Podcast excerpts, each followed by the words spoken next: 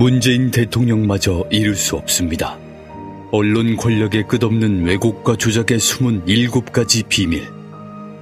제대로 알아야 끝까지 지킨다. 조기숙 정치학 박사의 팩트로 파헤친 보고서. 왕따의 정치학. 위즈덤 하우스 미디어 그룹.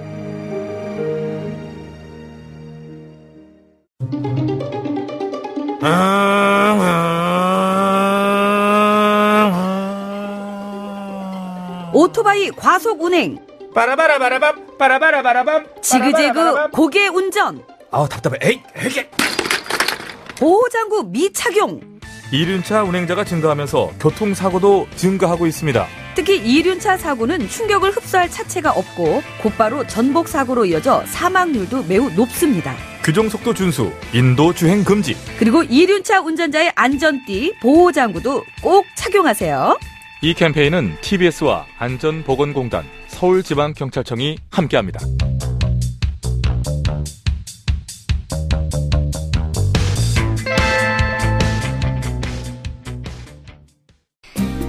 TBS 정봉주의 품격 시대. 귀로만 듣지 마시고 눈으로도 보세요. 시민의 방송 TBS TV는 IPTV, 케이블 TV를 통해서 시청할 수 있습니다. KT 올레 TV 214번, SK BTV 272번, LG U TV 176번을 통해 시청할 수 있고 케이블 TV의 채널은 TBS 홈페이지를 통해 확인할 수 있습니다. 구글 플레이 스토어, 앱 스토어에서 TBS 앱을 검색 다운로드 받으면 24시간 어디서나 TBS TV를 시청할 수 있고요. 유튜브, 네이버 TV, 다음 TV 팟을 통해서도 시청 가능합니다. 정봉주의 품격 시대. 이젠 눈으로도 보세요.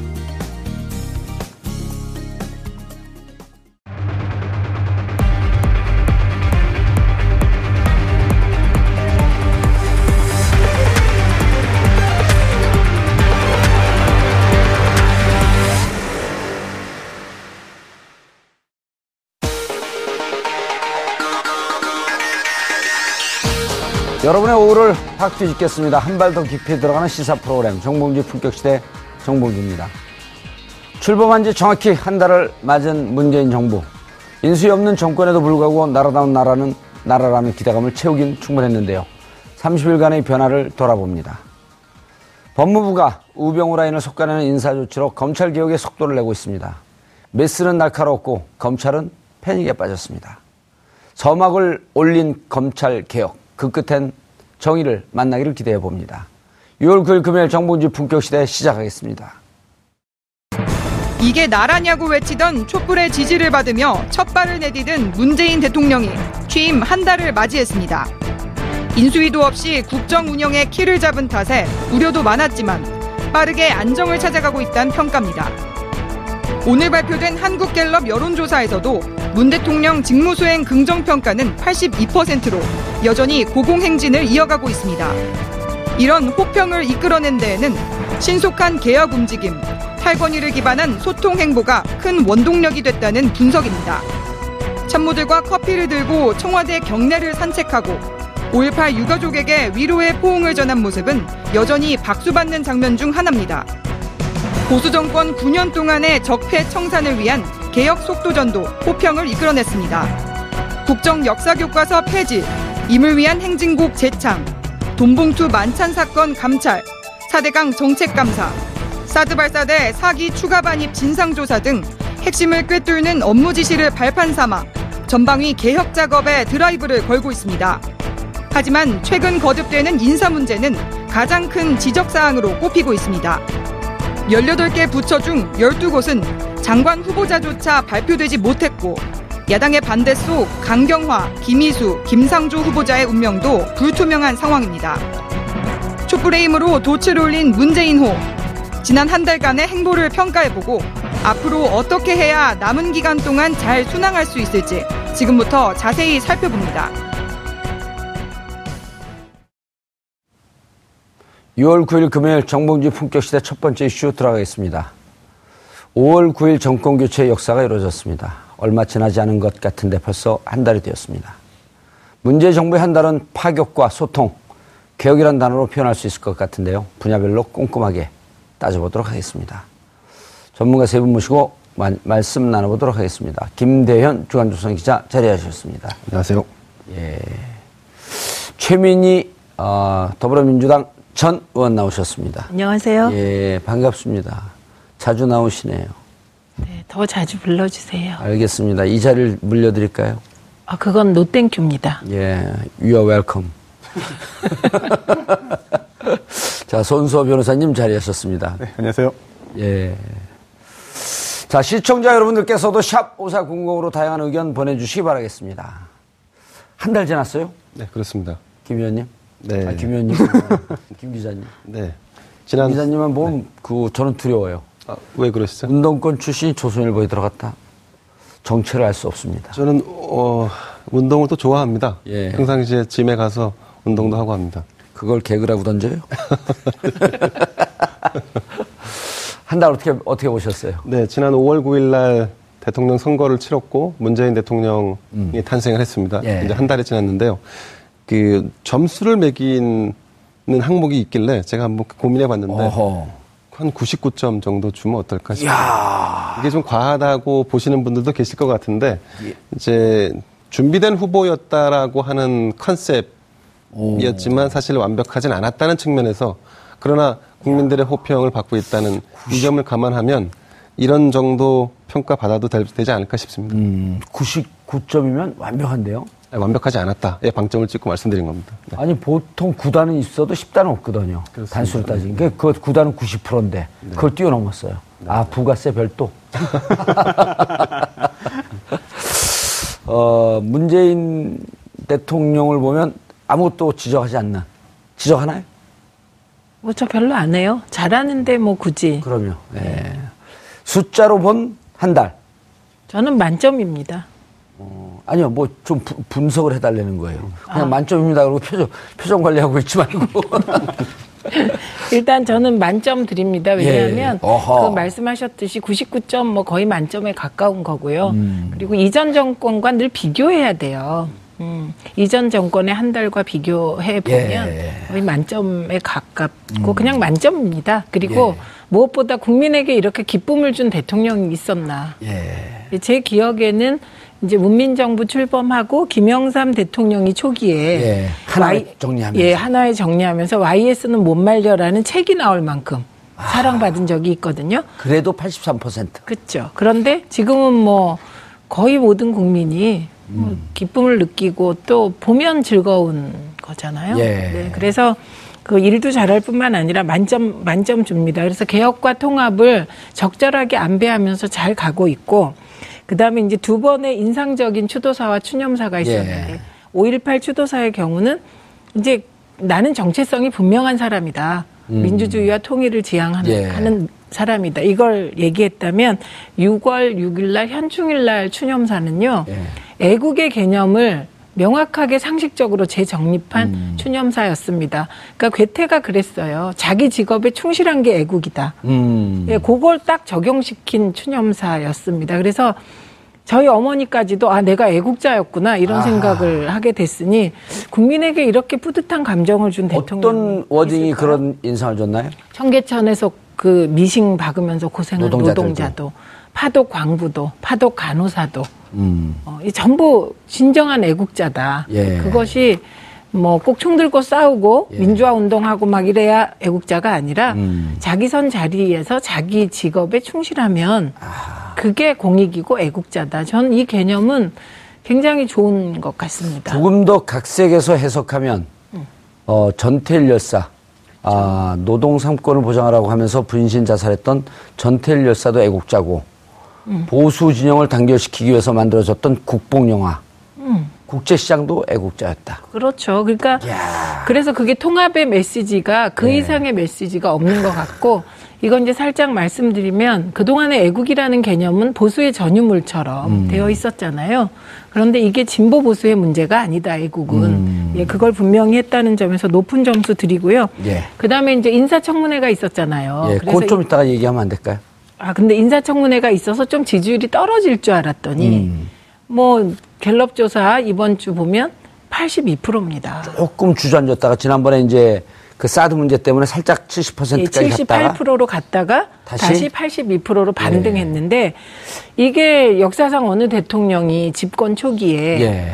어, 대개 이제 인사 문제로 지지율이 떨어지기 시작했는데 음. 이렇게 단기에 반등한 대통령은 없었거든요. 아. 이거는 국민들께서 그냥 이보다 더 좋을 수 없다. 지금 그렇게 생각하시고 있는 것 어. 거의 시- 같습니다. 신의 수준이다. 아, 그럴까요? 음, 신의 한 수였었다. 손, 손 변호사님, 네. 어, 한 달 지지율이 나왔어요? 네네. 예. 그렇습니다. 아, 대통령들이 예. 취임한 다음에 처음 이제 직무수행 평가를 하잖아요. 예. 각 대통령마다 역대. 이제 그 직선제로 개헌된 후에 노태우 전 대통령부터 조사한 그 자료를 비교해 보니까 어, 문재인 대통령이 가장 높습니다. 음. 예. 84%. 이야. 예, 가장 높죠. 그리고 바- 직전에 박근혜 전 대통령이 44%, 약 절반밖에 안 되고요. 예. 그 이전에 이명박, 노무현, 김대중, 김영삼 대통령 같은 경우에도 어, 문재인 대통령보다는 좀 낮은 수치를 보이고 있습니다. 음. 어, 물론 한 가지 우려되는 게 있는데요. 지금 이게 어, 기존에 그 문재인 대통령 전에 대통령 같은 경우에는 이제 12월에 당선되고요. 예. 그다음에 인수위 과정 거쳐서 취임한 다음에 또 한두 달 있다가 조사한 결과예요. 예. 그래서 그 기간이 좀 길었다. 네, 당선 후에 서너 달 후에 조사한 거고 문재인 대통령은 한 달 후거든요. 바로 바로 음. 예. 취임했으니까. 그래서 문재인 대통령도 방심하고 안심하기보다는 더욱 더 물론 지금도 음. 굉장히 잘하고 있습니다만 더 열심히 하고 관리를 좀 더 잘해주면은 지금의 지지율이 유지되지 않을까 음. 싶은 생각이 들고요. 또 작가님들이 오늘 굉장히 재미있는 자료를 좀 많이 준비한 것 같습니다. 맛배기로 제목만 말씀을 드리면 숫자 82는 지지율이고요. 예. 내려갈게요 하나씩. 예. 19. 한 달 동안 문재인 대통령이 전화로 외교를 한 각국의 정, 상 등과 전화 통화한 횟수가 19회. 예. 그다음에 5. 대통령이 취임사 포함해서 연설한 횟수가 5회입니다. 예. 그리고 4. 아, 수석 보좌관 회의. 예 전에 지난 정권에는 수석 비서관 회의였죠. 예. 이번에 수석 보좌관으로 바꿔서 약간의 개념이 달라졌는데 그 회의 주재한 게 아, 4회. 음. 그리고 마지막으로 3. 대통령이 직접 국민과 언론 앞에 서서 어. 인선한 결과를 발표한 게 3회다. 예. 이렇게 재미있는 그런 그 숫자로 어, 문재인 정부의 한 달을 작가님들이 정리했습니다. 어머, 근데 그거 센스 있게 순서를 바꾸시네요. 그죠? 아니 근데 특별히 재미없는데 왜 재밌다 그래요? 그러니까요. 그냥 숫자 재미-. 재밌지 않나요? 아니, 숫자가 무슨 연, 연, 연 결한 게 이 수치를 다 합하면 18이 나온다든지 이러면 재밌지만 아무것도 없잖아요. 이거. 아니 그게 재밌습니까? 세대 차이가 약간 있는 거 아닙니까? 아니 예를 들어 그 박근혜 대통령이 청와대를 나와서 삼성동 자택으로 가는데 그 차량 번호 4개를 합하니까 18이 나왔더라. 이런 거 재밌잖아요. 재미없어요? 40대에서 재미는 못 느끼는 것 같습니다. 저는 뭐 재밌습니다. 재밌었잖아요. 손소 변호사님. 그런데 네. 이런 평가는 어떻게 보세요? 대통령이 바뀌니까 미세먼지도 없어졌다. 아, 뭐뭐 어떻게 단순히? 단순히 기분이 좋아서 그런 걸지 모르겠습니다. 예. 아니면은 좀 더 좀 더 한번 확대 해석을 해보자면 중국에서 예. 좀 신경을 쓴 게 아닐까. 저는 또 다른. 분석. 예, 또 다른 분석. 뭐냐면 사람이 호흡을 할때 예. 그리고 자동차에도 마음이 있어서 음. 배기가스량이 줄었다. 기분이 좋아서. 기분이 좋으니까 스트레스를 안 받으니까. 그러니까. 아, 저희 어머니께서 산을 바라보더니 진짜로 지금 저희 어머니께서 28년생이니까 이제 90이거든요. 네, 90인데 하루에 저병으로 4km 왔다 갔다 합니다, 수영을. 저보다 조금 더 건강하세요. 근데 산을 그 불암산 수락산 불났던데 네. 불났다 그러면 그 다음날 아침에 이렇게 보시더니 야, 어떻게 40년 전에 보이던 그 산이 보이니? 그 정도로 공기가 맑아졌다는 거예요. 어, 그래서 제가 농담으로 그런 게 아니고 SNS상에 돌잖아요. 대통령이 바뀌니까 미세먼지도 사라졌다. 그럴 정도로 국민들은 지금 행복감을 느끼고 있다. 기분이 좋은 거죠. 예. 돈 안 들이고 복지국가로 이민 온 것 같다. 그런, 어쨌든 이- 그 일반 국민들의 마음이 그런 거 아니에요? 네. 평가라고 하는 게. 돈안 드는 복지라는 말이 유행하고 있습니다. 이게 두 가지 의미예요. 예. 하나는 화면을 보고 대통령이 나오면 아, 얼굴 패권 때문에 기분이 좋아져서 음. 그게 돈 안 드는 복지다 이런 예. 거고요. 다른 하나는 어쨌든 기분이 다들 좋으니까 예, 뭐 병원비도 안 들고 약값도 덜 든다. 음. 예. 그래서 생활비를 줄였다 이렇게 됩니다. 아, 그, 저, 문비어청은 여기까지 하고. 의원님 잠깐 속보 하나 전달하고 예. 할게요. 그 아시겠지만 노태광 그 문체부 인사가 지금 발표가 됐는데 예. 그 지난번 그 박근혜 대통령이 재직 시절에 승마협회를 조사하라 해서 예. 조사를 제대로 하지 않았던 당시 노태광 국장을 지금 문체부 2차관에 발표 어, 임명하는 어, 발표가 오늘 있었습니다. 아, 그때 참 나쁜 그, 그분 네, 아니죠? 참 나쁜 사람 해서 찍어서 그 문체부에서 이를테면 밀어냈던. 옷을 벗게 했던 예. 그 노태강 전 국장이 예. 차관으로 다시 돌아왔습니다. 어, 수첩을 보면서 참 나쁜 사람들이다 그러면서 두 명을 찍었잖아요. 그렇습니다. 김재수 과장인가요? 또- 맞습니다. 노, 진재수 노 국장하고 진재수 과장이죠. 어, 저분들이 지금 두 명 다 들어온 아니, 건가요? 노 국장만 지금 태강 국장만 지금 제2차관으로 임명을 했다는데 지금 문체부 제2차관이면은 지금 재판을 받고 있는 김종 전 차관이 했던 그 자리죠. 예, 그렇습니다. 예, 그러니까 저 의미가 있네요.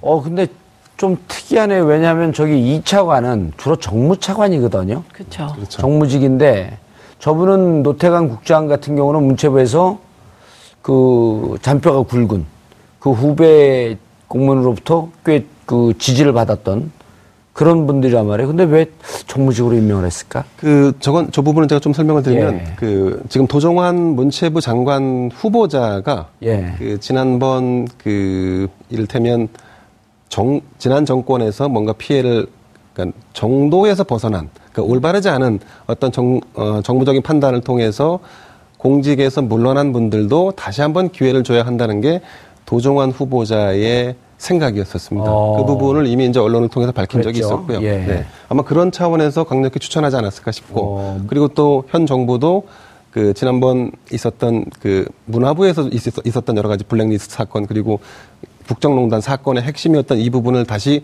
원상 회복 혹은 바로 잡는다는 차원에서 지금 이 인선이 있지 않았나 싶습니다. 음, 이번에 그 법무부 대검 차장으로 온 네네. 봉욱 네, 19기죠. 그렇습니다. 19기에서 검찰 검사 임명 시험에서 1등한 사람. 우병우가 영원히 열등감으로 생각했던 사람. 계속 물 먹고 있었거든요. 아 그렇습니다. 네. 자기 자기를 앞선 1등이니까. 걔 물, 물 먹고 형사부장으로 돌다가 이번에 대검 차장으로 왔잖아요. 동부지검장을 하, 아 북부지검장을 하고 있었죠. 그렇죠. 예, 예. 그렇습니다. 네네. 아, 북부지검장도 그렇게 좌천된 인사는 아니었었는데. 그렇습니다. 다만 이제 중앙에 들어와서 뭔가 역할을 하는 음. 거는 이제 중앙에서 요직은 마치 못했다라는 분석이 있었죠. 예. 그분은 후배 검사들한테도 신망이 좋고 인품이 좋다고 그렇게 평이 나 있었는데 계속 어쨌든 중앙으로 못 들어오고 있었거든요. 그렇습니다. 런 분들이 다시 중앙으로 들어와서 검찰의 중립성, 독립성. 우병우 그분은 네 가지가 없다 그랬잖아요. 네 가지요. 예. 아, 네, 그렇습니다. 네. 네 가지가 없는데. 그게 전체적으로 저런 게 네, 네. 공무원 공직 사회의 사기를 좀 진작시키는 데 도움이 되지 않을까요?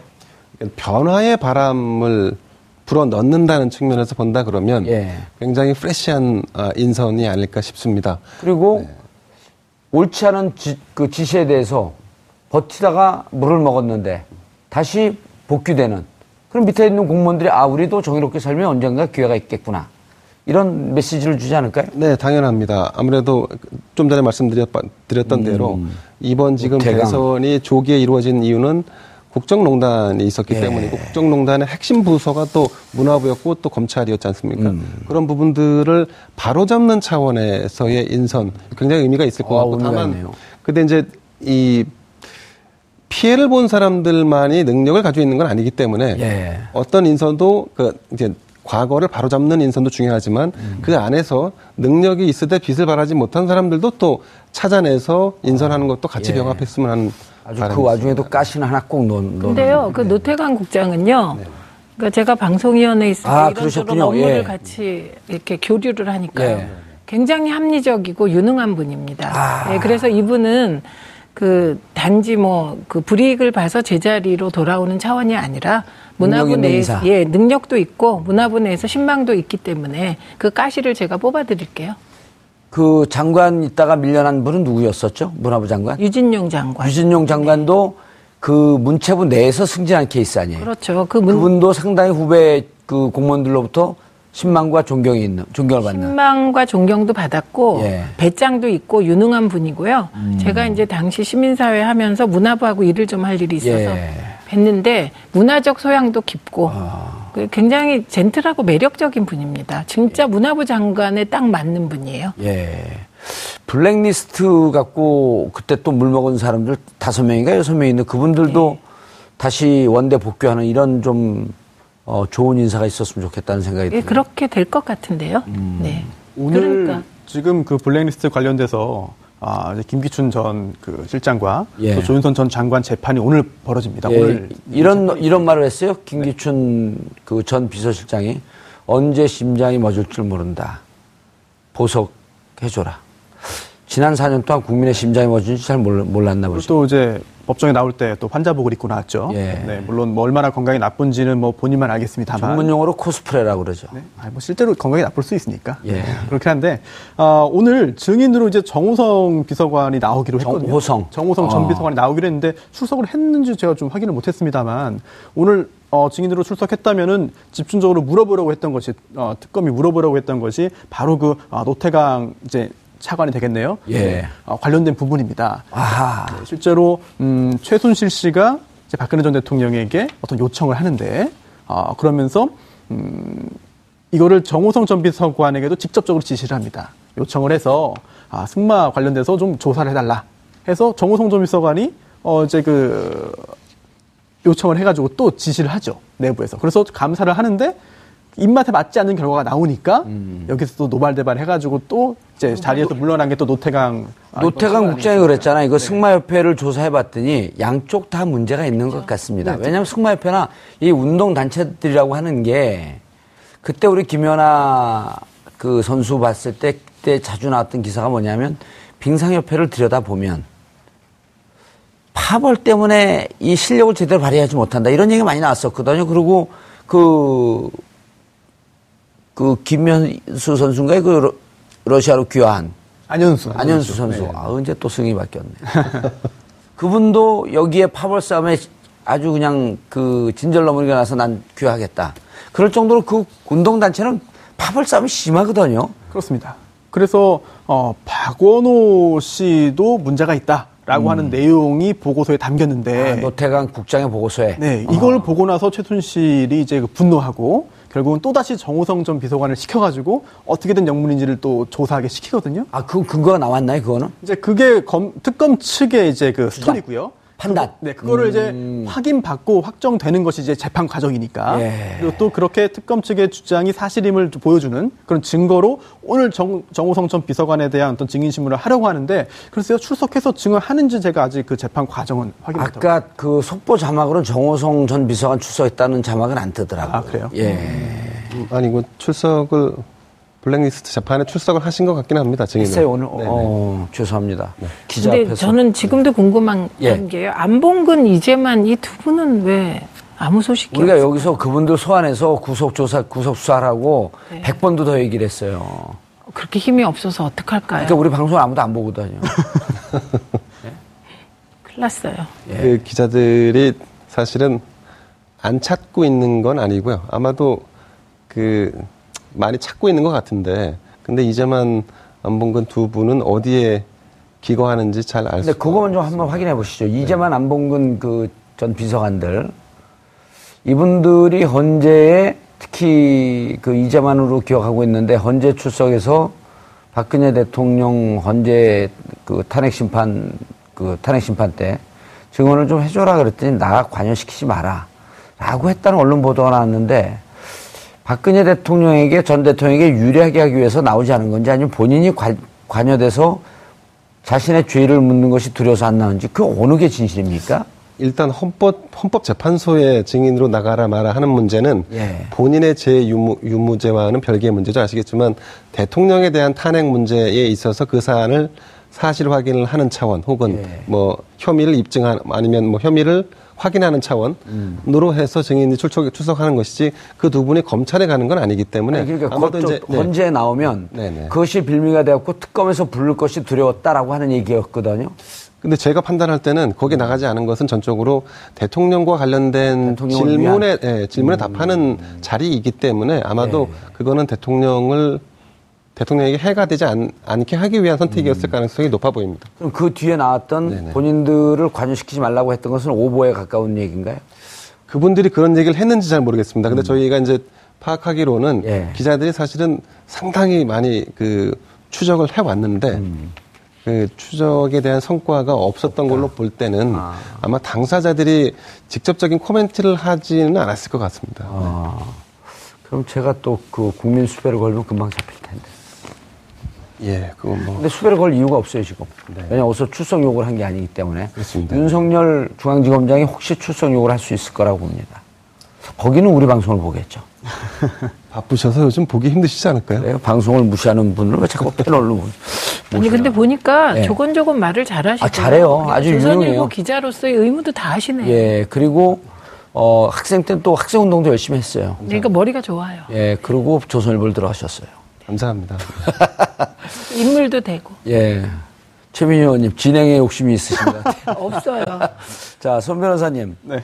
어, 아까 이제 우리가 그 문체부 인사 때문에 살짝 그 옆으로 갔는데 어쨌든 저런 것이 비정상을 정상화시키는 과정이란 말이에요. 네. 문재인 대통령 한 달 동안 소통, 파격, 뭐 이런 등등의 얘기를 하고 있지만 결국은 비정상을 정상화시키는 다시 원자리로 갖다 놓는 이런 작업 아니에요? 원래 대통령은 저랬어야 되는 거 아닙니까? 9년 동안 우리가 저런 모습을 못 보다 보니까 아니 노무현 대통령 때는 저렇게 봤던 거 아니에요? 네. 잘 기억을 더듬어 보면 어, 가물가물합니다, 사실은. 시간이 오래 지나서. 어, 그런데 또 정신 차리고 기억을 되짚어 보면은 정말 그랬던 것 같아요. 저렇게 하셨어요. 네, 그러니까요. 이제 그때는 왜 이렇게 가볍게 행동하냐?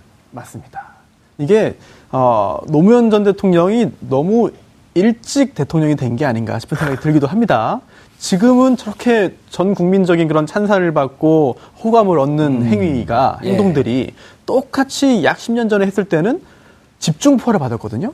예. 특히나 이제 언론에서도 특히나 이제 그 아, 유력한 그런 그 중앙지 같은 경우에도 굉장히 공격을 많이 했습니다. 더군다나 모 신문, 모 석간 신문으로 기억하는데요. 그 신문에서는 이런 칼럼이 나왔는데요. 아, 노무현 전 대통령이 너무 이렇게 행동을 가볍게 하기 때문에 누구나 대통령이 될 수 있다는 착각을 하게 만든다. 라고 하는 표현까지 있었거든요. 이 정도로 굉장히 많은 비난을 받았는데 지금 생각하면은 그게 오히려 참된 대통령의 모습이 아닌가 예. 싶습니다. 그리고 또 어, 이번 한 달 동안에 또 초반부에 굉장히 또 뇌리에 깊게 박힌 게 뭐냐면 회의하는 모습이었습니다. 음. 앞으로 의무적으로 이야기를 하라. 반박할 게 있으면 반박을 하라. 음. 무조건 조용히 적는 것은 회의가 아니다. 아하. 라고 했던 말이 기억에 남는데요. 회사에서도 일반 기업에서도 회의할 때 한 명만 말하고 아랫 사람들은 가만히 있으면 회의가 아닐 뿐더러 시간 낭비에 가깝거든요. 예. 혹시라도 그 전 정권에서 진정한 회의가 이루어지지 못했고 이번에 아, 이렇게 이제서야 수년 동안 못했던 거를 제대로 이제 회의가 진행된다라고 한다면은 아, 국민들이 보시기에 왜 문재인 대통령에 대해서 기대를 많이 하는지 예. 그런 것들을 이제 짐작할 수 있는 하나의 그런 그 장면이 아닐까 싶습니다. 저는 이렇게 되면은 그 옳지는 않겠지만 이 대목을 한번 좀 점검을 하고 싶어요. 그 박근혜 대통령 전 대통령이 기자들하고 얘기하다가 대면 보고가 그렇게 중요한가요? 허허허 웃으면서 장관들을 보죠. 필요하다고 생각하세요? 필요하다고 생각하세요? 허허허 장관들이 웃으면서 고개를 숙였던 그분들이 왜 웃었는지 이걸 한번 조사해보고 겸연쩍어서. 싶어요. 겸연쩍어서 네. 아, 대면 보고를 하려고 하는데 못하게 하니까 그렇죠. 겸연적 어쨌든 대통령께서 그냥 막 다 마이크가 돌아 그 카메라가 돌아가는데 호호호 그러시면서 대면 보고가 필요하다고 생각하세요. 그 웃으니까 따라 웃어야 되는 아, 거예요. 그리고 쳐다봤어요, 이렇게. 딱 레이저를 쐈어요, 레이저. 거기다가. 예. 개혁, 소통, 소통하는 모습에 국민들이 정말 속이 시원하다. 근데 이 소통이요 예. 보시면 노무현입니다 영화를 보면 음. 그 안에 노무현 대통령에 관한 여러 증언이 나오는데 과연 노무현의 시대가 올까?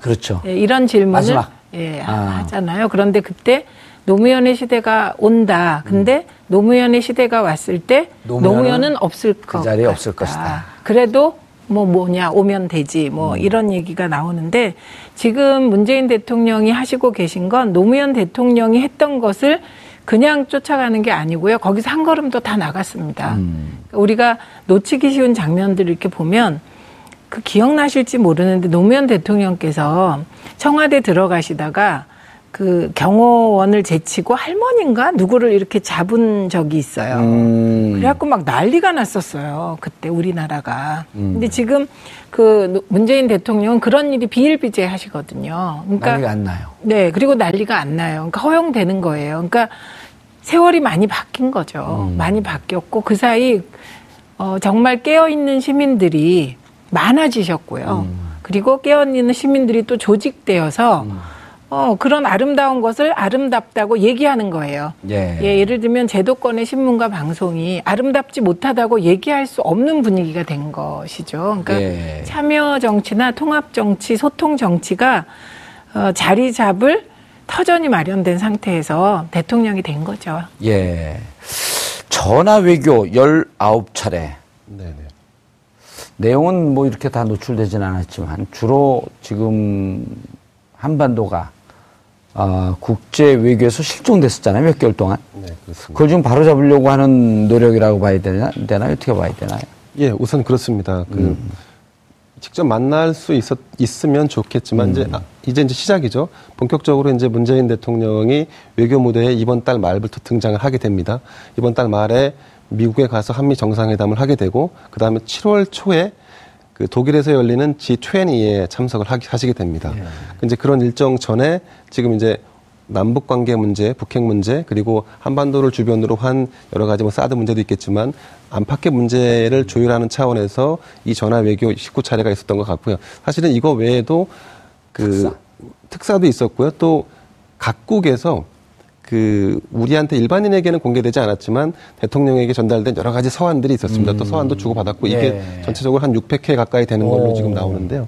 근데 그, 그 정도로 이제 20건씩이네요. 그렇게 되면. 그렇죠. 아무래도 이제 집권하고 음. 나서 처음에 이제 그런 축전도 서로 주고받을 수 있고 한 거기 때문에 그런 그런 뭐 사안들이 실질적으로 외교 관련한 내용들도 있었을 것이고. 물론 있을 충분히 있을 가능성이 있죠. 예, 그리고 특사들이 직접 오가 그러니까 해외를 오가면서 우리가 여기서 어, 대통령의 그 뭐죠 그 음, 그러니까 친서? 네, 친서, 친서. 네, 친서를 예. 줬고 돌아올 때도 친서를 받아 돌아왔으니까 그 거의 뭐 문서로 진행된 정상회담이었었던 거죠. 일, 이를테면 그렇게 볼 수 있겠죠. 근데 이제 이 숫자, 이 30일 동안 진행된 숫자가 전화 외교 뭐 10, 19차례 뭐 이렇게 쭉 나오, 나옵니다만 그 저는 좀 이런 부분 좀 말씀드리고 싶은데 예. 그 이제 30일 동안 아, 국민적인 지지를 받은 이유를 여론조사 기관에 조사를 했더니 이제 소통과 파격 인사를 소통과 파격 인사. 그두 가지를 대표적인 이유로 뽑았는데, 네.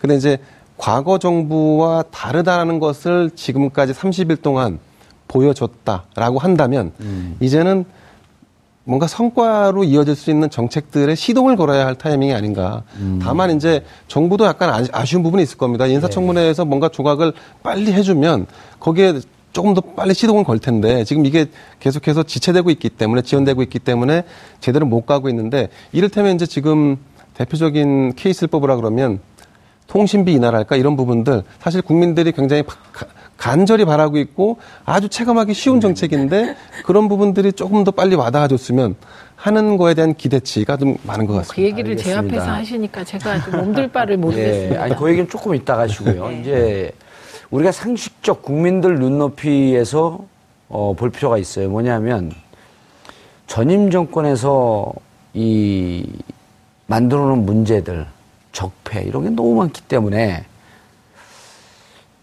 후임 대통령은 정말 고통스럽고 잘해도 박수를 받기가 좀 어려울 것이다. 라고 하는 게 관측이 지배적이었었단 말이에요. 또 하나, 인수위가 없는 취임이기 때문에 처음서부터 난관에 부딪힐 것이다. 이 두 가지가 부정, 행보가 쉽지 않을 것이다라고 관측을 했는데 네. 보기 좋게 뛰어넘었단 말이에요. 오히려 좀 반대인 것 같습니다. 반대가 됐어요. 많이, 많이 싸질렀으니까 치우면서 평가가 좋아진다? 표현이 예. 예. 아니, 품격 있게 품격 시대처럼 좀 해주세요. 내가 뭘 싸질렀다는 목적어가 없잖아요. 상상됩니다. 뭐로? 어, 상상됩니다. 네. 그래요? 어머 이분이 그 자리를 노리시는 것 같아요. 아, 그럴 리가요. 아니 그 변호사 자격 박탈입니다. 일단 인수위가 없는 그런 그 정권이기 때문에 예. 여러 뭐 걱정이 문제가 있을 있었죠. 것이다. 예. 그리고 또 실제로 지금도 아주 뭐 문제가 없는 것은 아닙니다. 뭐 인사 검증 같은 경우도 뭐 제대로 정권을 이제 그 당선된 다음에 이제 그 인사 파일을 가지고 검증하지 못했다는 점은 아좀 부작용이 나올 수도 있는 상황인데요. 예. 하지만 그렇다 하더라도 오히려 오히려 당선 후에 당선인 신분으로 상당 기간을 보내면서 어, 또 정권이 교체되는 상황이니까 전 정권과의 어떤 그 갈등이나 이것저것 티격태격하는 모습이 있었다면은 더 실망하는 모습이 드러날 수 있었을 텐데 그러지 않았다는 점은 오히려 좋은 쪽으로 작용한 것 같고요. 음, 예. 아, 그리고 또 아, 적폐 특히나 이제 그 인적인 부분이든 아니면은 전 정권에서 했던 사업적인 부분이든 아니면 정책이나 이런 음. 여러 가지 분위기라는 부분에 있어서도 어 지금까지만 보자면은 지난 정권보다 잘한다. 지난 정권과 다르다. 지난 정권보다 굉장히 희망적이다. 지난 정권을 뒷받침했던 여러 사람들에 비해서 정말 더 훌륭하다. 프로페셔널. 그렇습니다. 지난 정권의 핵심적인 그런 인사들은 지금 현재 재판을 받고 있습니다. 대부분 구속되어 있습니다. 이런 점에서 대비되는 모습이 오히려 초반의 국정 지지율의 그 높은 높은 국정 지지율과 그로 인한 국정 운영 동력을 유지시키는 데는 좋은 요소로 작용하는 것 같습니다. 예. 나경원 의원이 이런 표현을 했어요.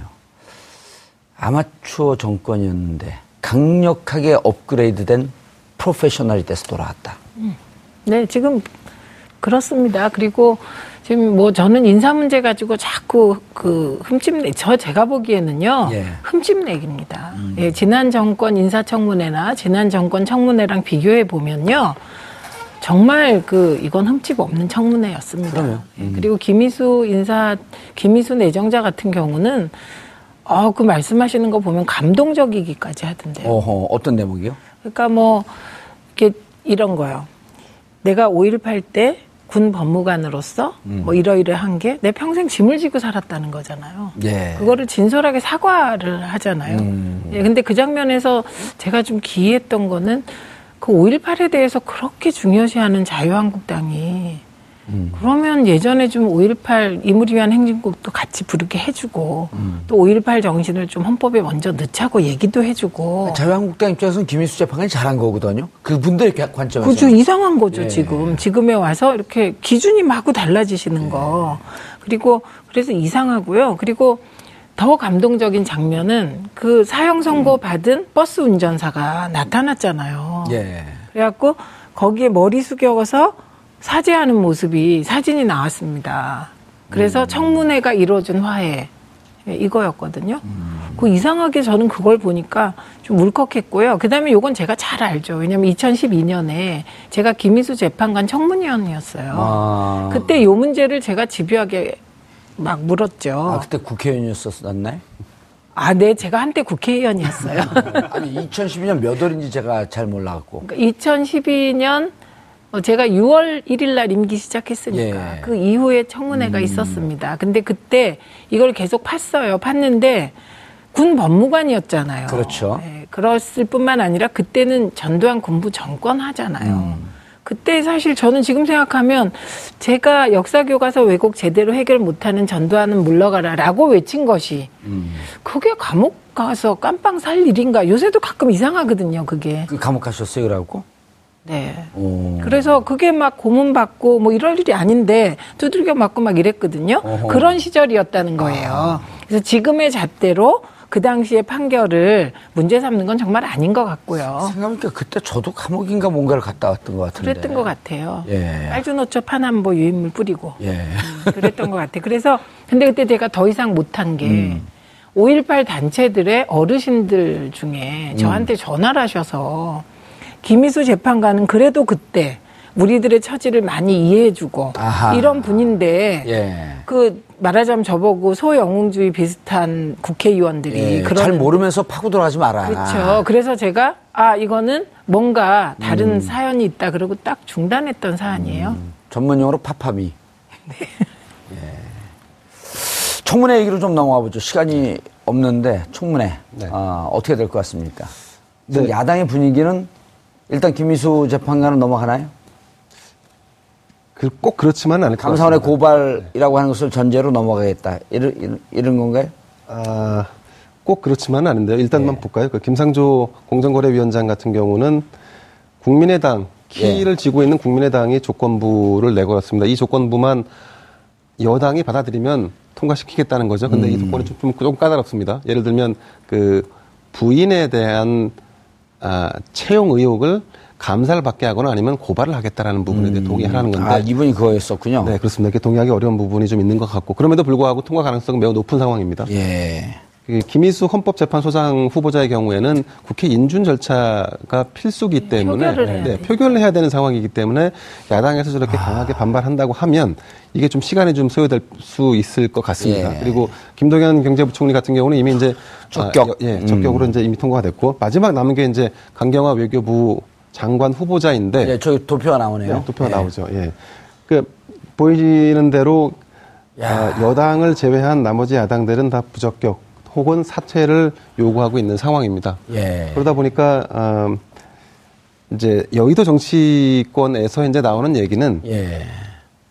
강경화 후보자가 이를테면 유리천장을 깬 후보자라는 상징적인 의미도 있고 여러 가지 아, 국제사회의 경험도 충분히 있으되 하지만 지금은 아, 정치적 판단이 필요한 시점이 아닌가. 예. 선의와 명분만 가지고 우리가 얘기하기는 좀 어렵지 않나. 뭐 이런 얘기들이 나오는 것 같습니다. 잠깐 이 부분에 대해서 예, 할 말이 잠깐만 있습니다. 해주세요. 잠깐만. 예, 잠깐만. 왜냐하면 저는 강경화 내정자가 저렇게 그 보호막 없이 혼자 집중 포화를 받는 게 두 가지 이유 같아요.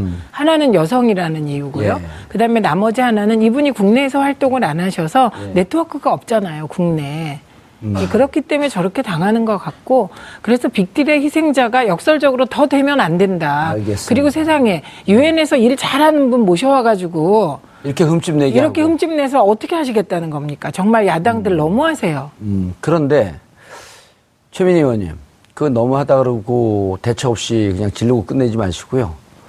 대통령 캠프에서 있었고, 그랬다 이런 제안 한번 해보세요. 지금 그한 10분 정도, 아직 11분 정도 그 내정을 하지 않았어요. 6명 정도 했고, 11명 중, 정, 중에 한 5명 내지 6명 정도를 자유한국당 2명, 바른정당 한 명, 국민의당 한 명, 당에서 추천해줘라. 의원들 중에서. 아, 연립정부 구성하는 거네. 연립정부 구성이 아니라 협치입니다, 이거는. 그 장관들을, 어, 자유한국당에서 두 명, 그 각 한 명 정도, 혹은 두 명씩 괜찮습니다. 그리고 그분들, 의원들 중에서, 반드시 조건입니다. 의원들 중에서, 그리고 지금의 잣대로 청문회를 하자. 아, 네. 알겠습니다. 예, 예, 그러면은 청문회가, 청문회 정국이 끝납니다. 예. 예, 꼭 얘기하세요. 정갈 공명이십니다. 발음이 정, 영 안 좋습니다. 자, 문재인 대통령 30, 그 30년이 아니라 30일. 어이, 큰일 날 뻔했습니다. 어, 농담하는 척 하면서, 어, 문비어 청가를 제대로 부를 뻔 했습니다. 아, 30일, 앞으로 100일, 아, 1년, 2년. 국민들에게 아, 큰 기쁨을 주는 어, 그런 파격과 소통, 행보를 이어갔으면 하는 바람입니다. 정봉주 품격 시대에서는 여러분의 소중한 의견을 받습니다. 샵 5400으로 주제 맞는 다양한 의견 문자로 보내주시기 바라겠습니다. 100원의 정보 이용료가 부과됩니다. 한 발 더 깊이 들어가는 시사 분석. 여러분은 지금 생방송으로 진행하는 정봉주 품격 시대와 함께하고 계십니다. 오늘 방송 좋았나요?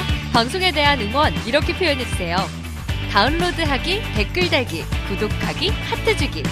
더 좋은 방송을 위해 응원해주세요. 그리고 2부도 함께해주세요.